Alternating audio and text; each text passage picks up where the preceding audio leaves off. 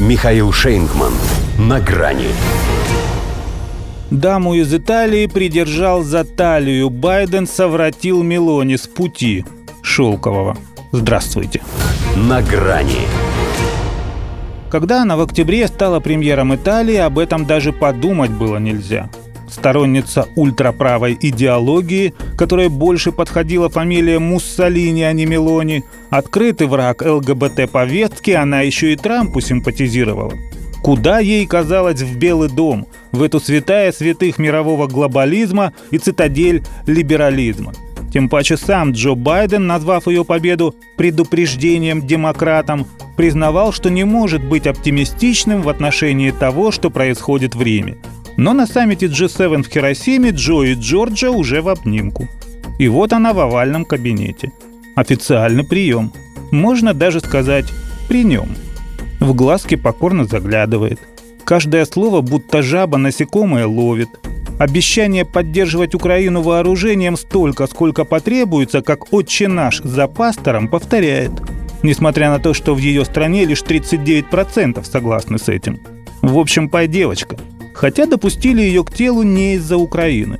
Тут-то все по накатанной, даже уламывать не пришлось, поскольку как иначе должна относиться Дучи в юбке к фюреру в вышиванке. Те же нации, только в другом прикиде. В смысле, прикидываются другими.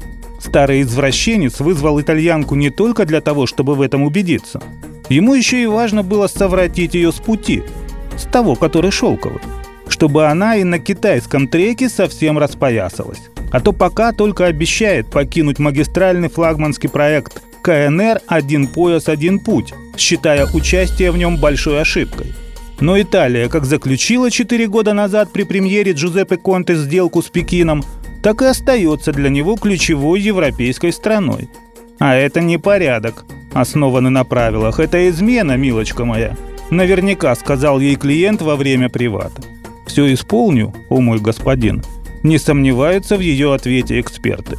Как не сомневаются они в том, что в декабре, когда придет срок продлевать соглашение с Поднебесной, Мелония из него выйдет.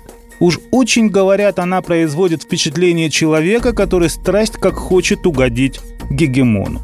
Она ведь и до поездки к нему уже объявила о намерении запретить Китаю продолжать модернизацию порта в Триесте, который имеет важное стратегическое положение в Адриатике. Хотя будут проблемы – Слишком большое значение для Италии имеют торговые связи с КНР, чтобы она могла надеяться на то, что их разрыв пройдет для нее совершенно безболезненно. Зато от Джо Джорджа вернулась премьером, чью низкую социальную ответственность высоко оценил сам президент США. А это значит, что когда ему в следующий раз захочется групповой политики по телефону, как было, например, в день Пригожинского мятежа, он позвонит не только в Берлин, Лондон и Париж, но и в Рим – вот, пожалуй, и все ее дивиденды. Впрочем, она девушка ушлая, на язык бойкая, придумает, как это загнать итальянской публике. Все-таки год, как баба-ягодка опять. Причем клюква. Развесистая. До свидания. На грани с Михаилом Шейнгманом.